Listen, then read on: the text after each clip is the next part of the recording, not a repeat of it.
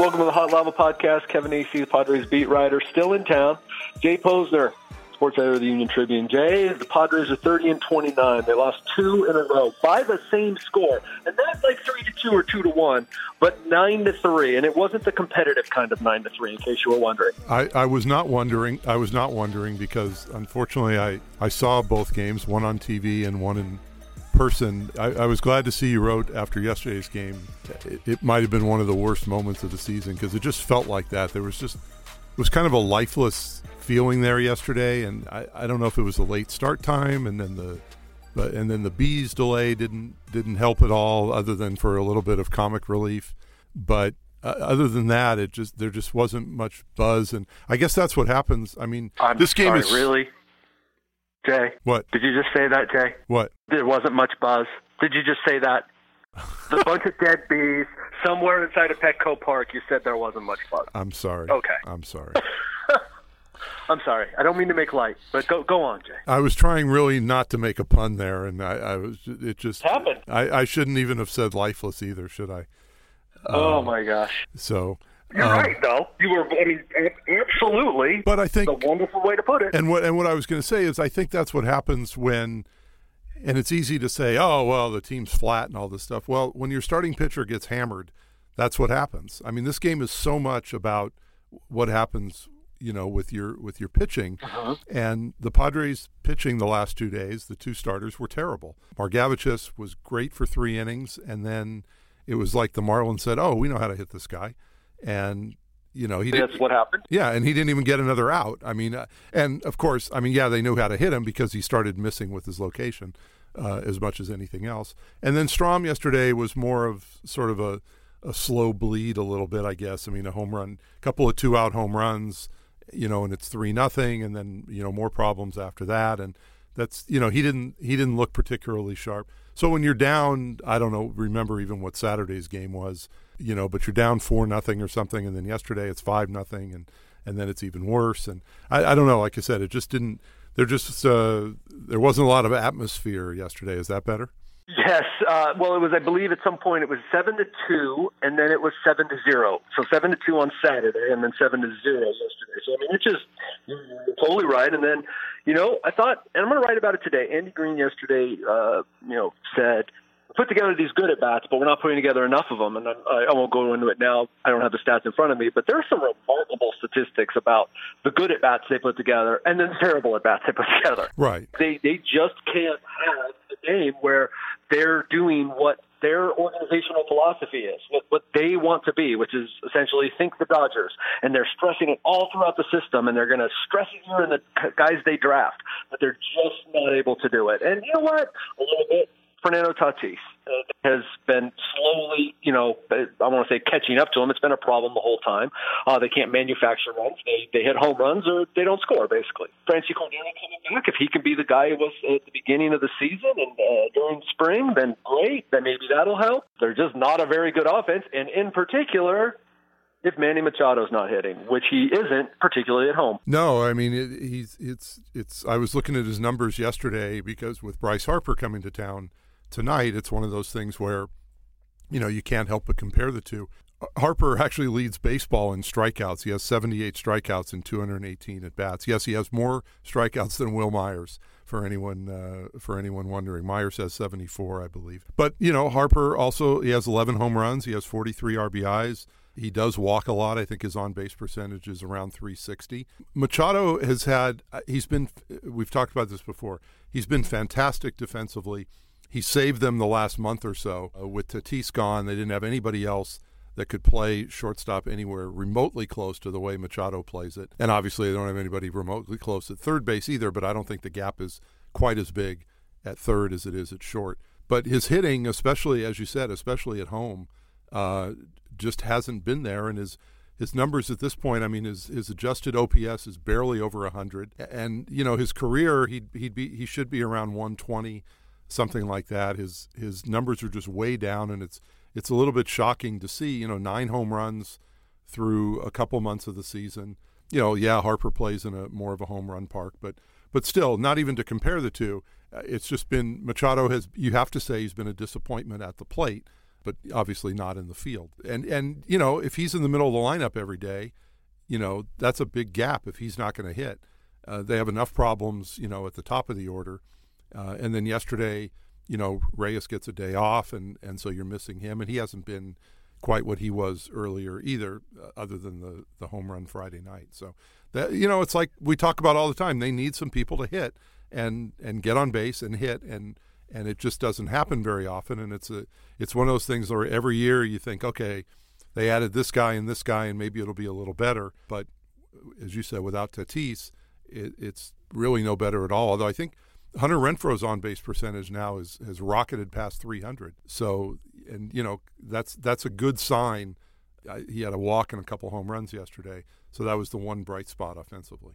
Yes, and I know he takes uh, great pride in that, and and. Uh, I'm working on a story on Hunter that's uh, I think pretty pretty fun, and it's a guy who who has been. You know, I've been kind of uh, needling. That's a good word, needling. I've been needling Andy about it for for a, a few days about why why? Why in the world? Franmil Reyes gets a pass, and Hunter Renfroe is not in the lineup every day. Fair, he's been in the lineup a lot more, and I, I, I, than he was, let's say, the first half of this first third of the season, and, and he will continue to be so because if that guy's on base percentage is, is a little bit above 300 and he's on pace to hit 40 bombs, well, you know, I'm sorry. Uh, he, he's a lot better defensively than Franmil Reyes, and he's got to be in there. And I love Franmil Reyes. I think they found their corner, and this is not going to shock you, Jay. Their problem is they've got Wil Myers. Well, yeah. I mean, I was just about to say while you were talking, I was thinking, well, they've got my, they've got to play Renfroe, they've got to play Reyes, and now Franchy Cordero is coming back, and he's the guy you're looking for to be the center fielder since Margot isn't working out. Mm-hmm. But okay, that's great. Where does that leave Wil Myers? And you've still got this $60 million anvil sort of hanging over his head. What are you going to do about that? I mean, you, you want Wil Myers Will, to succeed. You need Wil Myers to succeed. But how are you going to play Wil Myers if he's not doing anything, if those other three guys are? So it'll be a, an interesting rotation on, on how things work out there. And how Margot even fits in at all if he does. Uh, this is what we talked about at the beginning of the year where they have too many outfielders. You need a couple guys to hit, and you know Renfroe and Reyes are the two guys who are at least slugging the ball and getting some runs in. So let's see what Cordero does, and and whether this spurs Myers on or or doesn't or or what. But it's it's a a, a dilemma they're facing coming up here with with four, assuming Franchy can stay healthy with four outfielders. It's a dilemma if Franchy is healthy and hitting. It's a dilemma that would seem to center on three guys in center field. Correct. Correct. You're going to give your occasional day off, but gosh, you know, at some point, Renfroe Reyes with what they give you, they're going to be in there the majority of the time, as long as Reyes, you know, figures out whatever he needs to figure out right now. You know, his latest little mini slump, I, I don't know exactly what's going on, except that he seems to be kind of jumping at pitches uh, sometimes because he has this ability to hit basically any pitch out of the park. It messes with. Right. He fixes that though. You're, you've got your corner set, and suddenly you've got three guys. Let's say Franchy is healthy. Well, then your only problem is how much money Wil Myers makes and how much he's owed because you got to play the best players. Well, that, I mean that's what it's going to come down to. I mean, if Cordero does hit and and he looks like the guy who we saw at times last year, if he makes contact, shows power, plays good defense, and those other guys are hitting, yeah, I mean at some point you got to say, okay, look, we made a mistake and we got to put Will on the bench. And yeah, he'll play occasionally, and he can he can spell a guy here and spell a guy there. But if the other guys are playing better, then sooner or later you got to go in that direction. Honestly, it happens with winning teams all the time. Sure. That's just Jay. I just had an idea. It happens with winning things all the time. That you put a, you know, there's a guy on the bench. Who you, you know, he's making 15 million or whatever it is. Um, he used to be a good player. Happened sooner with Wil Myers than we thought. If that's the case, look, he's right. got a track record. That's why they keep running him out there. Anyway, hey, I got an idea. How about a seventh position, second base? If you're going to keep Urias down, let's just play Will at second. So, what is the deal with Urias here? Uh, uh, and what what are you what are you hearing on uh, on I'm him? Basically, being ignored now because uh, it, it, you know it, it's going to happen soon enough. It's going to happen soon enough, and I honestly don't know what that means. I, I the guy is uh, there's no difference in the statistics. They're saying the last time this was the end of last week. They haven't seen what they want to see out of him yet. So that's all okay. I got for you. Well, the interesting, I mean, you can't. But it's really hard to put a whole lot of stock in stats at oh, yeah. El Paso. Exactly. Just I mean, you you look at at Mejia, and and he's another guy where I think people are like, hey, why don't we bring Mejia back? I, I think you look at Mejia hitting, Urias hitting. I mean, Ty France, what was his OPS in El in El Paso? Like twelve hundred, uh, right? and he, you know, and it's it's obviously nowhere close to that here. So the the numbers are terribly inflated there. And I, I mean, the only thing I keep telling myself is, if they really thought Urias could help them win right now, they would call him up. I mean, that, that's the thing. The, these people's livelihoods depend on winning games, and if they really thought that that was the best thing, they would bring him up. There's no financial reasons at this. There point. hasn't been, and, and hasn't been right to leave him to leave him down there. So it, it, it it's a baseball decision, and it's one of those things where you know, look, they they say what they say, and you just have to. I guess you just have to go with it. I mean, what's the what's the alternative? But I, I think you know it would be it would be great to see him up here. It would be great to see what Mejia can do because you know right now Hedges you know isn't producing at all at the plate. But again, you need Mejia to be to be at least decent defensively. You don't want to give up what Hedges means there. So I believe when Urias comes back, he will be the everyday second baseman, and they don't want to send him down. Now they never wanted to send him down, but you know what I'm saying. Sure. They, like, look, this is it. All right, you're 22. I think 22 today, as a matter of fact, and and you're the prospect, and let's go. And so there there has been said to me that at some point it is just spinning his wheels, even if like, hey, you know what? That that leg kick is not exactly where we want it to be. You know, we're not seeing what we think we can see out of him. Eventually, they're just going to bring him up, and you know, Kinsler and Garcia go to you know being utility guys. Right. It is Urias's birthday today. He's 22. Uh, so happy birthday! I'm sure he's a faithful listener of the uh, of the podcast. So the one bright spot with the pitching staff over the weekend was Joey Lucchesi pitched very well on Friday night. He'll pitch the finale on Wednesday, I believe. Yes. Now, much like Andy Green, when you ask him, you keep, you know, it's hard to keep track here of the rotation, but you go with Lauer, Paddack, Lucchesi. Yeah, it's not until Thursday at the earliest that you'd be talking about is Margevicius going again? Uh, are they going to bring up Cal Quantrill? Thursday, Friday, you got to stretch it out because of these 10 games in a row. Right, right. So, yeah, I mean, I, I wonder if we'll see – Will we see Quantrill? Will we see Logan Allen? I didn't get a chance to look up the. the Allen got uh, Allen got shelled after having seven, eight uh, starts in a row that were very good, trending correctly. He got shelled uh, his last outing, so I don't know exactly what that means, but that's just the facts. Right, right. So I, I don't know. I mean, it's it's hard to see throwing Margevicius out there again, but you know, this is what we thought we would would see during the year is they were going to have problems trying to find enough innings out of the rotation. You know, I know Dallas Keuchel is available as of today. Uh, well, he's been available, but realistically yeah. available.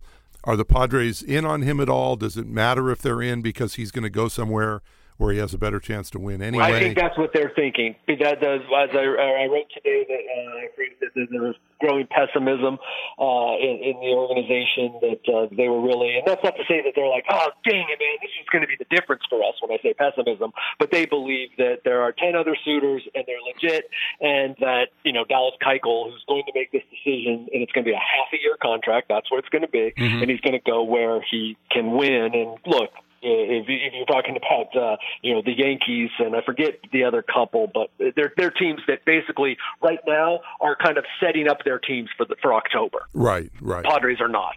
right. No, and then I mean that makes sense. I mean I still think as as I've thought all along, I thought if this team finished at 500, that would be an achievement. I know other people have higher expectations, but I, I don't. I just don't think those are realistic for this team at this point. And you know, there's there's times where they play really well, and you think, wow, maybe there's a chance. And then there's there's weekends like we saw against the Pirates, and then we saw, you know, this past week against against the Yankees and obviously the Marlins, where they weren't very good. And you think, okay, this is this is more what what you would expect that they're going to be hovering around this mark. Jay, I think you're in agreement with me, and I should probably confirm this since you're my boss, and I like to, you know, I like to please you, Jay. We're both of that mindset that hey, 30 29. That's kind of, you know, we would have thought, man, it must be uh, growing in the in the way. I think it's manifesting what they kind of wanted to see, some some progress. That doesn't mean that we won't, you know, like I wrote today, say this is a low point and it's pretty ugly. Uh, you're still looking for improvements, and you you need to see improvements, and you you want to see it accelerated much faster than last year, but it is, you know, that doesn't mean it's not a development sort of season. Right. And I mean, look, the last two days were bad. You know, losing nine to three consecutive games to the Marlins, as as well as the Marlins have been playing, and I think they're eleven and five. I, I heard on the on the radio yesterday that they're I, I think that's the second best record in that span in the league next to the Dodgers. I mean, that's the thing. The Marlins have been uh, the Marlins have been playing have been playing well, but you still it's it's not a sign of progress when you lose back to back games of nine to three. Now we have another test coming in for the Padres against, you know, the Phillies.